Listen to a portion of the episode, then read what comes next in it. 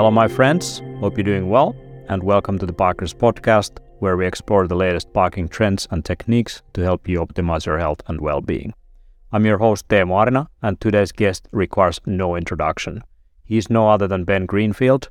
He's a walking Wikipedia of biohacking knowledge, and he has been several times speaker at the Biohackers Summit. Ben is a multiple New York Times best-selling author health consultant, host of the Ben Greenfield Live podcast, and professional speaker who has been on stage on various health and fitness conferences.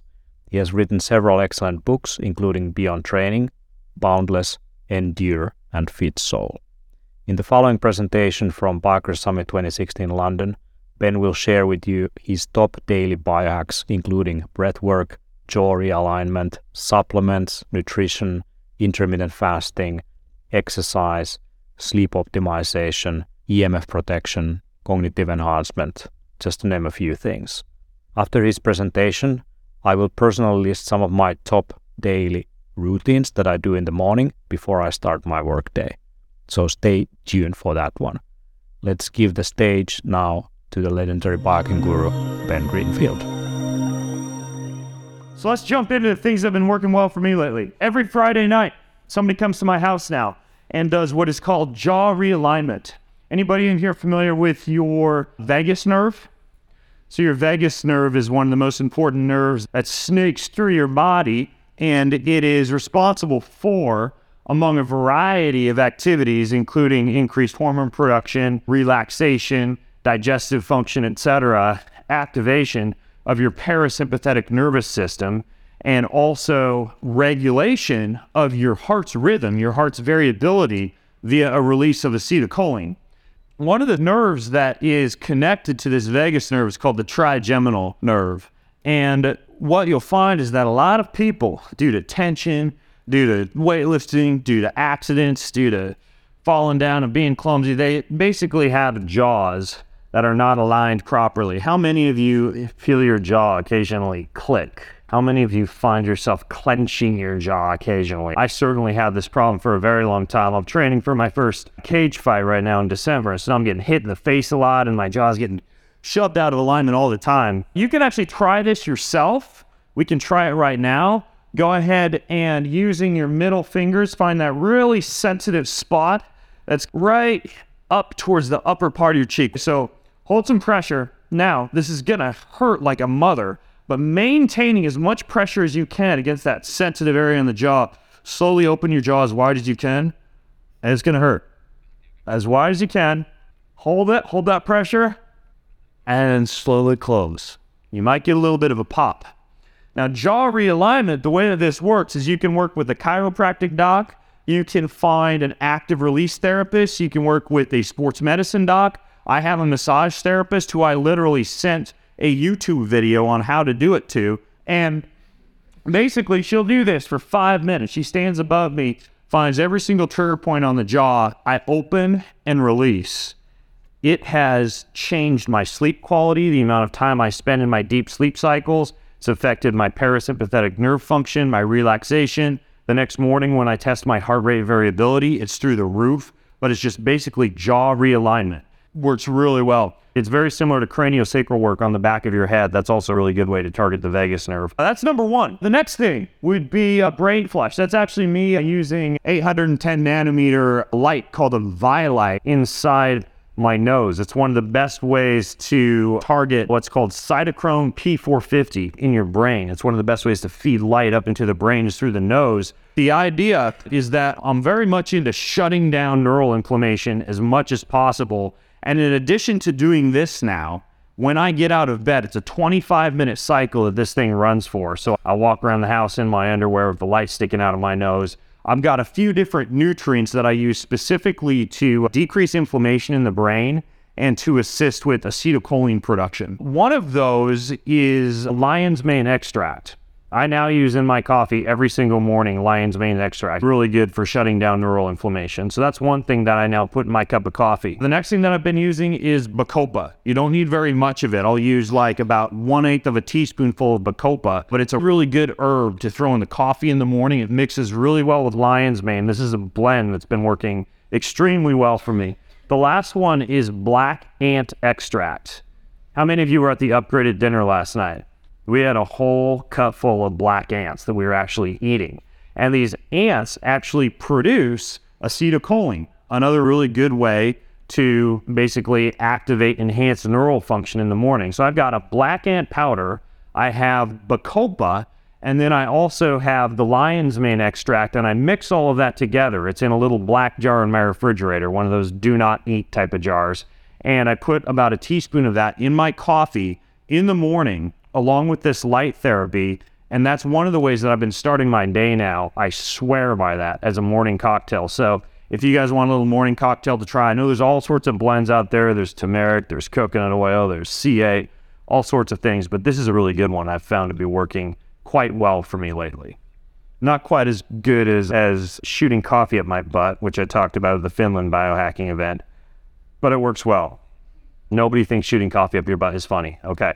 We'll move on. Hot cold therapy. I now every single morning have been doing a specific protocol after I do that morning cocktail that I just talked about. So, has anybody in here ever experimented with high dose niacin? I use like a non flushing form of niacin that's not metabolized by the liver quite as heavily as regular niacin. It's basically when you have niacin in your system, it induces your fat cells to release a huge number of A triglycerides and B toxins if you are actually under an infrared light when you have that niacin in your system. So what I do is after I've done that morning cocktail I just talked about, I'll take high dose niacin. I use about a thousand milligrams, and then I step into an infrared sauna for 30 minutes. Kundalini yoga. I have a custom routine that I'll talk about in just a second. I do 20 to 30 minutes of that in oddly enough, one of those clear light saunas that's downstairs. I have the great big one that you can do yoga in. And this is how I start my day every single day is with this heat therapy combined with high dose niacin. And then what I do is for five to 10 minutes, I go outside and I do some of this Wim Hof style breathing, which you need to be careful with because you breathe off a lot of carbon dioxide. And carbon dioxide is your body's trigger to take a breath. So you need to be careful doing underwater swimming after you've breathed off a lot of CO2. But I'll do underwater swimming in this cold pool after I've done the heat therapy. Now you may be thinking, what the hell, man? I don't have a, an infrared sauna in my basement or a cold pool out in the forest. You can simulate this just like I did this morning. I do hot, cold in the shower, 20 seconds of cold, 10 seconds of hot, 10 times through for a five minute shower. I do that both morning and evening when I'm traveling. But when I'm at home, I do the infrared sauna. The other thing that I do now for jet lag, a couple people they keep asking me whether or not I'm jet lag since I got here. I've slept nine to 12 hours a night since I got here. My secret is when I land, I do a Google map search for either Turkish bath, Japanese bath, or Russian bath. And any of those will have a cold plunge. They also have a steam room and or a sauna. So I have a 60 minute protocol that I use every single time I land in a city because I do not feel like going to the gym. I really don't want to throw down a workout after I hop off the plane. I just feel like shit. I want to go sit in a sauna or sit in a cold pool. So what I do is 15 minutes of sauna to five minutes of cold pool to 15 minutes of steam room to five minutes of cold pool to 15 minutes of hot bath. Most of these have a hot mineral bath to five minutes of cold pool. And that's my 60 minute routine now that I use anytime that I travel across multiple time zones. It works like a charm. You can do like the hot cold contrast shower, but for me to pay like 15, 20, 30 bucks to get a day pass to one of these facilities and do something like worth the payoff when it comes to shutting jet lag down. So hot cold contrast and specifically some of those forms that I just told you about, they work really well. And then occasionally I'll just put on my underwater MP3 player and literally take like a 15 or 20 minute cold shower and just wait for the for the hotel to try to knock down my door and tell me to quit wasting water. So I now 365 days a year do intermittent fasting. I do a compressed feeding window of 8 to 12 hours. Now, one of the things that I get asked about a lot when it comes to intermittent fasting, so there's a few things that I get asked. First of all, is it different for women versus men? And the answer is actually yes. Women women have a specific peptide. Men have it, but women have it in greater quantities. It's called kisspeptin. And kisspeptin responds to feeding signals in the morning and in the evening. what it does in response to a properly timed feeding signal is it causes the release of gonadotropin releasing hormone. That causes you to churn out luteinizing hormone and follicle stimulating hormone. When that occurs, it's actually a sign to your body to upregulate metabolism, to stay in a very fertile state, to burn a lot of calories, and to do a lot of the things that you would expect in a body that's staying fertile and healthy, because in many cases, fertility is synonymous with health, especially in women. Now, what intermittent fasting can do is it can actually decrease your sensitivity to that kisspeptin. That's one of the reasons that you'll find some women don't respond quite as well to like strict intermittent fasting type of protocols. In many cases, you can keep some of these effects at bay by doing something like medium chain triglycerides or brain octane or kind of like the fat in the morning type of coffee approach because you get a lot of calories, but at the same time, you don't get that big glucose and insulin response that you would if you're eating like eggs and bacon or a fruit smoothie or something like that. So for women, sometimes doing something like the fatty coffee in the morning, but doing an overnight fast works really well. For guys, I've found that no calories at all in the morning until that 12 to 16 hour fast is over works extremely well for staying lean, especially. Now, one of the things that I always do inside that window is a little bit of easy aerobic cardio. For me, now it's that hot cold contrast that I talked about, along with some of this Kundalini style yoga. But basically, the idea is that I do this Christmas, Thanksgiving, you name it, 365 days a year. I do an intermittent fast. And it's one of the things that I swear by for staying lean because I have to haul my ass up hills in obstacle races and in triathlons. And so for me, figuring out ways to keep the body fat percentage low is key. And this is one of the things that works extremely well. The other thing that can work well if you really are trying to get swole, like 70s big, and you want to get some of the benefits of intermittent fasting, is essential amino acids.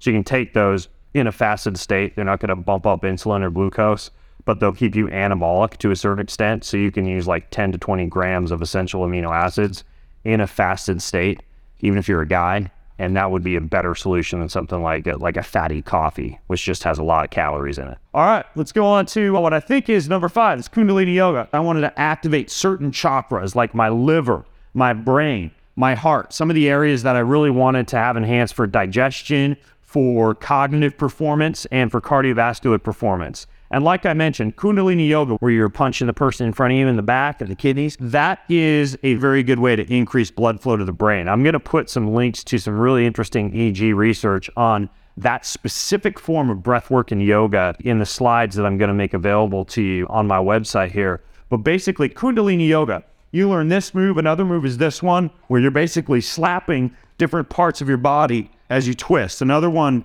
is you'll reach up and basically push energy behind you and come up, and push energy behind you and come up. And after each different form of movement that you do for 60 seconds, two minutes, three minutes, you do that hold where you squeeze everything. You squeeze your crotch, you squeeze your abs, you squeeze your chest, you drop your jaw and relax your head, and then you eventually breathe out and let it out. And I'll do this and get completely covered in sweat, have an amazing workout, move a lot of breath through my body. It works fantastically if you have a little hotel room to work out in, if you want to work out in a sauna. But the idea is that Kundalini Yoga is a combination of movement and breath work. And again, remember what we're talking about are the little biohacks that I've found to work very well recently. And this is one of the things that I'm swearing by now. Now, like I said, I combine it with that sauna, but you can make this part of that morning routine. And It counts as the movement that you do when you're in that intermittent fasted state. You can finish this up with something like that hot cold contrast shower. Amazing way to start your day. Okay, the next one is blood glucose. Small amounts of movement throughout the day are going to keep your blood glucose normalized.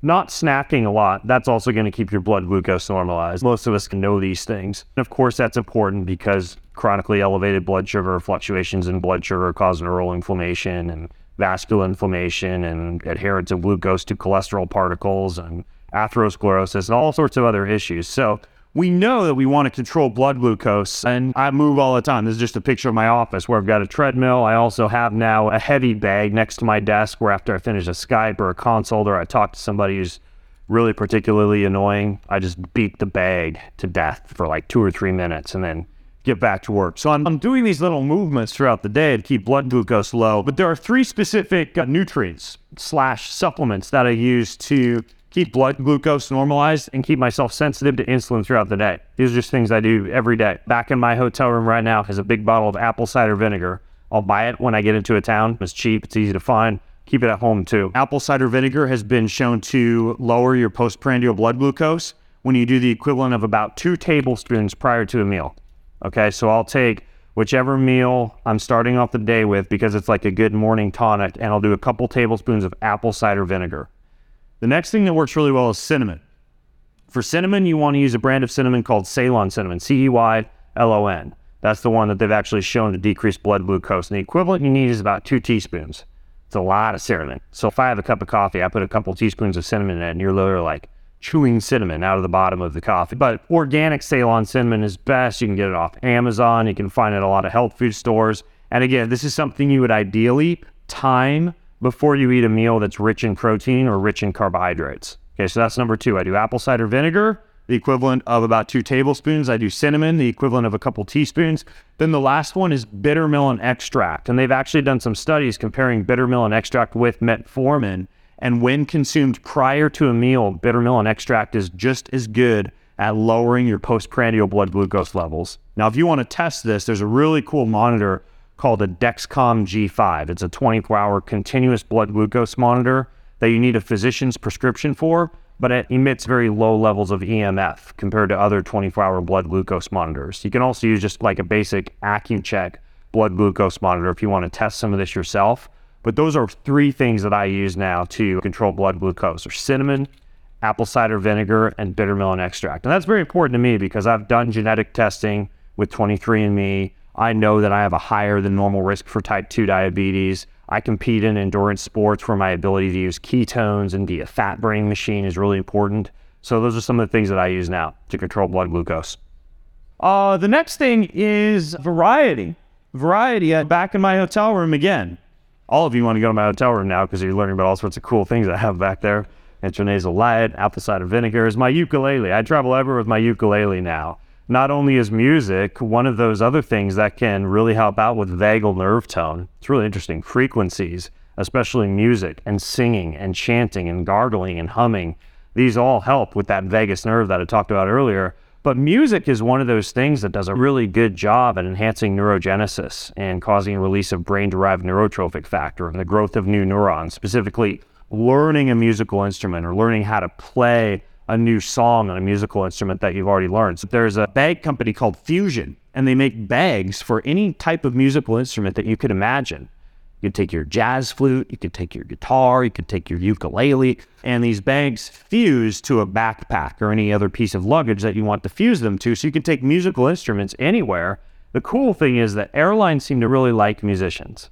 When I carried my bike all over the planet doing triathlons, I would get treated like an asshole. When I take my spear fishing gun down to Florida, they don't like that either. But for some reason, I can carry this big ukulele on the plane. Anyways, so variety is key. There's a really good book by Dr. Daniel Amen who talks about SPECT scans for the brain and some of the really interesting things that they've found in terms of variety and in terms of different activities targeting different areas of the brain. There's some very interesting things in that book by Dr. Amen, and he talks about how variety is key, how novelty is key, how challenge is key. So you have to have variety, novelty, and challenge. But there, there are some activities in there that I thought were really interesting. For example, what would you guess to be the number one sport on the face of the planet that causes the greatest amount of blood flow to the brain? We're the smartest athletes on the face of the planet. I would have guessed chess. It's actually table tennis, ping pong. Really interesting. And I've found that rich people buy ping pong tables and never use them, so they dump them for really good prices on websites like Craigslist and eBay. Get yourself a ping pong table. I actually do this in the morning now. I play ping pong against the wall on the ping pong table because I'm lonely and I don't have any friends to actually play ping pong with. Now, I like, I'll hit with my kids sometimes, and we have a party at our house. We play ping pong in the basement, but ping pong, of all things, table tennis is one of those activities that causes huge amounts of blood flow to the brain. But one of the rules that I live life by is I never go for a month without delving into something that makes my brain uncomfortable. Another example is every Sunday night at our house, the only language you can speak is Spanish. And I suck at Spanish right now, so this is really hard for me. but it really gets my brain humming every Sunday night. It's a little bit scary, it's a little bit uncomfortable. But ask yourself as you're going through life, what is it this week that I've really challenged myself with, or have I just stayed on cruise control all week? So you have your language games that target your prefrontal cortex, learning new instruments is your temporal lobes, juggling, map reading, parietal lobes, cerebellum, table tennis is another good one. So you can even learn new dance steps. So there you go. Friday. Next up is aromatherapy. Right now, I actually grabbed some downstairs. Right now, I have peppermint and sweet orange on my upper lip. Okay. So that's one thing that I'll use to enhance cognitive performance. And it's been shown to increase production of alpha brain waves. So peppermint is one. A cinnamon is another that acts very similarly in terms of cognitive performance. And then the final one is vanilla, which is actually also an aphrodisiac. So it's got a little bonus. What I do is I actually will take vanilla essential oil, I mix that with sandalwood essential oil. So I'm both smart and completely irresistible to the ladies and I'll put that like on the back of my neck and my arms. But essential oils for activation of the brain, that's something I've been doing quite a bit of. There's really a total of six that I use quite frequently the peppermint, the cinnamon, and the vanilla for alertness, and then the rose, the lavender, and the bergamot for relaxation. So if you haven't played around with essential oils at all, they're really cool. There's a bunch of others that I use. I'm doing an experiment right now with blue spruce oil for enhancing testosterone right now, but Essential oils are really cool if you haven't delved into them. Ton of fun to play with. Let's talk about some other things by my bedside right there. That's a low intensity pulsed electromagnetic field therapy. They've shown to be very beneficial for everything from enhancing uh, bone healing to enhancing soft tissue healing to giving you like a grounding or an earthing effect. But low intensity PEMF, it is one of those things that a lot of people who can't handle these more powerful forms of PEMF, like a BEMER or an Earth Pulse or some of these other devices out there do very well with. And I have clients now who have completely beaten insomnia just by using this single device. A PEMF device that emits a very, very low level signal, about a thousand times less powerful than most of the other devices that are out there. And you place it either over your brachial plexus or over that third eye chakra that we were talking about earlier. And you can actually use a sleep mask, like a wraparound sleep mask, to get it over that area of the forehead or you can use a double sided adhesive tape to put it right over the brachial plexus where the stimulation that it creates feeds up to your brain through the nerves that travel between your brain and the brachial plexus, which is kind of like that tender spot right between your collarbone and your shoulder. So I'll put this on and it runs for about 22 minutes and then it turns off. So you put it on right before you fall asleep at night. And then if you wake up during the night, you press the little button on it and it causes you to fall asleep again. And it's very strange. You press the button and it's way down on your shoulder, but you can feel it inside your head. You almost feel these delta brainwaves get created inside your head as you use it. And I'll combine this with things like binaural beats and the lavender, etc. And I sleep like a baby. I'll talk in a second about the type of things I'm using for sleep self quantification but I've experimented with all sorts of different PEMF devices, and this one works really well. It's called uh, Somni Resonance SR1 Delta Sleeper. It's about $500, and in my opinion, I'll pay 10 to 15 bucks, sometimes 20 bucks for a really, really solid night of sleep. So for me, it's worth the investment. And that's a, a device I'm now swearing by. I also like it because it's super portable, like the big magnets and stuff that you travel with TSA does not like those very much, but the little this little tiny magnet, I've never had a problem with it at all. Next up is self quantification. The Oura Ring. I'm using this now for sleep, and it's the only form of self quantification that I now use because it does not emit a Bluetooth signal. Okay, it has an internal computer on it, so it's just like having your phone in airplane mode. It collects data. When you're ready to sync it up to your device, you can then turn it on, activate the Bluetooth on your device sync up the data, and then turn it back off. So you're not getting exposed to electrical pollution all day long, which, and there are some issues. There, there's one study that shows how Bluetooth affects the blood brain barrier in rats. I think it can affect cell membrane function. So I'm not a fan of the Fitbit or the Jawbone or any of these other devices that constantly emit a signal. But basically, you can learn all sorts of cool things heart rate variability and temperature and respiration, heart rate. But I'll play all sorts of little games with this. Like, for example, I brought the temperature of my home from 67 degrees down to 63 degrees. And when I brought the temperature down, my heart rate during the night dropped from 39 down to 36. It occurred two hours earlier than it normally occurs, which is a sign of better recovery when your lowest resting heart rate occurs earlier in the evening. And my deep sleep jumped from 11% the night before up to 22% that night. And the only thing that I changed was the temperature of the room. And I've never really been a huge fan of sleep quantification because I've never wanted to have like a device attached to my body while I'm sleeping. I've just always kind of eschewed that idea of the Bluetooth and the Wi Fi and everything else in the bedroom. But this ring is what I use now for self quantification. I actually found it at the last biohacking conference in Finland. Okay, so a few things. I know I just flew through all that stuff because I wanted to allow some time to just answer your guys' burning questions. When I don't do any of what I just talked about, I can get by just fine. I unplug. Like I camp, I hunt, I'll be up in BC in a couple months in a tent in the cold, absolutely nothing except a bow, right? And I feel okay, but for me to actually live a fully bold, daring, courageous life where I'm traveling around the globe, on and off planes, engaged in modern living, looking at my phone, typing on my computer, bathed in light, and having to put up with all the electrical pollution and the brake dust and everything else that I have to deal with when I'm living in a modern society that I cannot escape from, I use this stuff to actually feel much, much better. If I'm out in the middle of the wilderness, I'm just fine. As soon as I'm camping or hunting, I don't use any of this stuff because I can't. I don't have any electricity. I don't have the ability to use a lot of this. Sometimes I'll use like the essential oils and stuff like that. But ultimately, in the face of modern living, it's a night and day difference in terms of everything from sleep quality to heart rate variability to brain fog in the afternoon to everything else that you can either self quantify or self qualify. Do I find that after a week of being in the woods, I want to go back and do like biohacking and stuff like that? No, no, because I'm in the woods, right? Usually, when I'm in the woods, what I'm thinking at the end of the day is I just want to go back and see my family and get whatever big animal that I've gotten way the heck out of there so I can go eat it. But ultimately, no, I'm not thinking about biohacking if I'm off hunting just because I don't need to. Because a lot of what we talked about is just mitigating the damage of modern life. Yes, my three top tips for exercise. Number one is that I rarely do anything that is sympathetic nervous system fight or fight based in the morning. I have found that it is too stressful. I've found that the body really isn't primed in terms of body temperature, post workout protein synthesis, testosterone, etc. when I'm doing a hard workout early in the morning. So the morning is always like the kundalini yoga, the breath work, the hot cold contrast, stuff like that then in the afternoon, I personally usually work out outside. Rocks, sandbags, logs, ropes. Just basically, I get out in nature. Yesterday, it was out in St. James Park, just running loops around St. James Park and stopping for burpees and little pull ups on the bars along the park there and mountain climbers. And so that's the style of workout that I do. So that's number one is do your easy stuff in the morning, your hard stuff at night. Another one in terms of exercise would be I do a lot of functional exercise.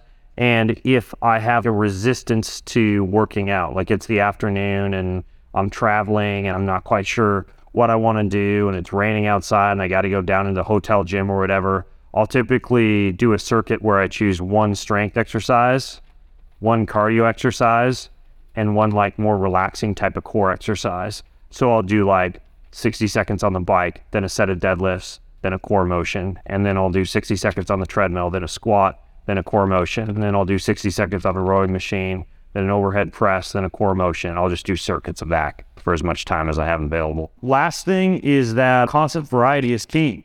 If you're trying to build muscle and just get super duper swole, you have to hit the muscle over and over again from the same angle with the same exercises. So if you want to be a bodybuilder, you do the same exercises for your chest week after week, month after month, for your quads, for your legs, etc. But if you just want to keep your metabolism elevated and stay functional and healthy, always throw a curveball at your body. The best workout is whichever workout that you're not currently doing. So I'll rarely actually repeat a proper workout, like a Kundalini yoga type of session. That's the same, but I don't really consider that a workout as much as a morning movement protocol. But for an actual workout, always change it up. So those are the few little things I do for exercise. Yes. Do I take supplements? I do. I use creatine for the neurotropic effect just as much as for the muscle and the power sustaining effect. I use fish oil. I use a good multivitamin, and that's usually in the morning. And then in the evening, I use cannabidiol and I use a small microdose of melatonin combined with something called pH GABA, which is just an inhibitory neurotransmitter that can cross the blood brain barrier. So those five are typically something that I'll take every day fish oil, creatine, a multi, and in the evening CBD and a little sleep cocktail. Proper nutrition. If you live on a pristine Himalayan mountaintop and you eat all organic food, chock full of minerals and everything else that you need, and then you also make a decision that you don't want to do what I do, traveling around the globe, competing in some of the most masochistic events on the face of the planet, then you could get away without a multivitamin. But because of the combination of food not really being what it used to be, and also me doing unnatural things with my body, I have to take a multivitamin to get everything that I would actually need without eating copious amounts of food. So thank you guys. Enjoy the rest of that. Thank you, Ben, for that energetic presentation as always on your top 10 daily biohacks. Next, I will give you some of my own things that I do on a daily basis, explaining to you in detail my morning routine. Number one, in the morning when I wake up, I turn on the clear light infrared sauna and a humidifier that's inside it. The humidifier increases respiration, basically making the sauna experience a little bit more effective, and it also helps to moisturize the airways. Next, I do some light movement and stretches to wake up the body. While I wait for the clear light infrared sauna to heat up, I prepare an electrolyte drink with lemon and an electrolyte mix. Sometimes I also use molecular hydrogen. If you want to get some, check out the store at biohackercenter.com. Number two, next I prepare my morning coffee. Recently I've been preparing an Americano and mixing it up with grass fed buffalo or sheep butter, some MCT oil, collagen, reindeer bone broth, some chai spices such as cardamom, cinnamon, vanilla, and cloves, functional mushrooms such as chaga, lion's mane, and cordyceps, and once in a while I also throw in a blend of 20 different dark pigmented berry powders. That might sound a little bit crazy, but it actually goes very well with this drink, especially if you throw in also a little bit of an extra cacao in the mix. Try it yourself and you might be surprised. Number three, I walk with the coffee in my hand to the clear light infrared sauna where I turn on the built in red light device in order to increase some of that mitochondrial function in the morning, reduce inflammation, improve skin health, and generally speaking, it just feels great, especially in winter times. Then I proceed to do a 20 minute breath work and a meditation session. I'm often using different breathwork techniques to get my body ready. It helps me to be focused much more easily than if I go straight into a meditation. In the end of that, I drink half of the coffee while I journal my daily priorities. Number four, at the 45 minute mark, I come out of the sauna and proceed in performing a short morning workout. I use kettlebells, the X3 bar, which is basically based on resistance bands, and some exercises I've been doing recently to improve my hip movement and posture. I discovered that when you do a workout right after an infrared sauna session, you get much better results as the infrared sauna boosts nitric oxide and acts as a light pre workout. Number five. After all this is done, I take a shower under the filtered shower head. I proceed with the rest of the coffee in my hand in front of the standing desk, and that's when I start my workday. And by the way, this is when I finally take my mobile phone out of the airplane mode. I recommend you to try that because if you start your day with the mobile phone in your hand, it increases probably stress, brings up all kinds of other priorities that are not part of your morning routine. So there you go. That's my morning routine in detail that I've been practicing recently. I would love to hear about your morning routine, so feel free to tag me on Instagram and share your practice. My account is at Teemu Arina, and you can also use at Biohacker Summit. Thank you very much for listening. To learn more about biohacking and some of the products I mentioned, check out biohackercenter.com where you can find best content, supplements, technologies, courses, retreats, and events such as the Biohacker Summit so that you can take your health and habits to the next level. That's all, folks. Stay updated with your daily routines and see you next time.